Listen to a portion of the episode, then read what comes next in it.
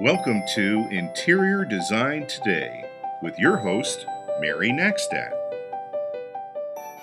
When you're lighting a room or a particular feature, there are now so many new opportunities.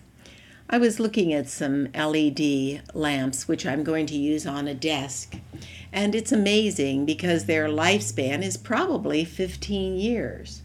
So you really don't need to worry about light bulbs. And the beautiful part is you can lift the lamp off and head it in different directions. It's really never going to be warm. It's just a very, very pleasant light to enhance a work area. But do I want this type of lighting everywhere in my room? No, not really. Nor do I want cans coming from the ceiling, as one of my clients called it, a Swiss cheese ceiling. Aren't we tired of these? There's so many other ways to interestingly light a room and give you a much more enhancing and beautiful effect than simply cans dropping light down on people as well as objects.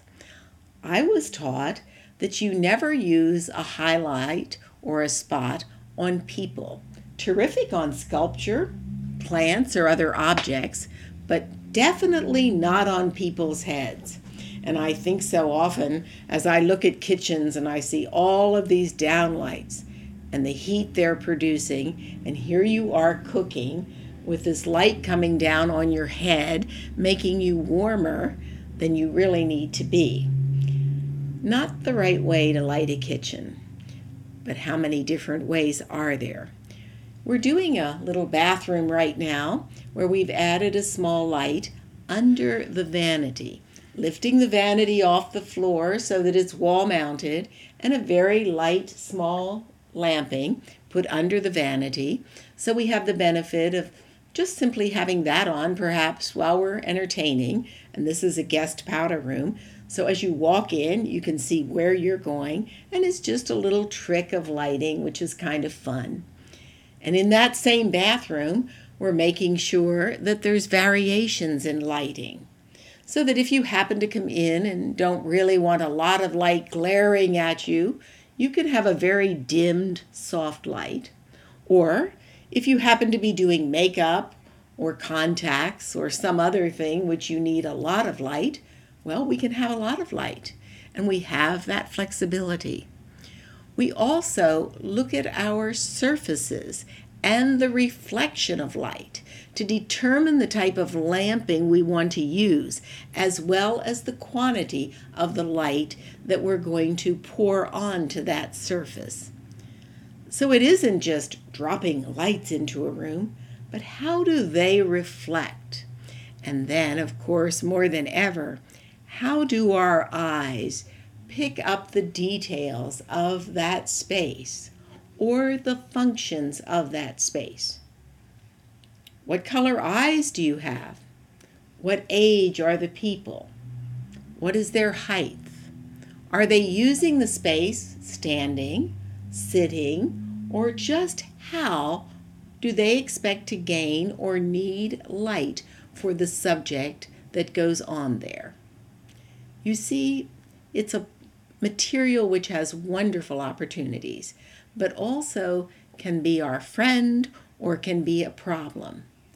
Lighting is such a marvelous art. When we walk into a room, the first thing we notice is the light source, windows or the lighting. Then the second, of course, is color. So since this is one of the primary things, look at your lighting. Is it really what you want it to be? I find that it's almost necessary to mix the type of lamping that we use. The A lamps or the incandescent lighting still is beautiful and warm and very suitable in many situations. But yet in other cases, I want to economize, or I want something that's less intense or lower heat, or indirect, or many other purposes. So mixing lighting is where it goes today. Look at your rooms. Do you have all one kind of lighting? If so, review it. You probably want to add a few others. I like lighting coming from different heights and directions so that it really enhances and shows us the dimension of the space. Lighting is a great tool. Use it with skill and pleasure. If you have any questions or you'd like to speak to Mary, please send us an email at interior design today at A O L dot com. Thanks for listening.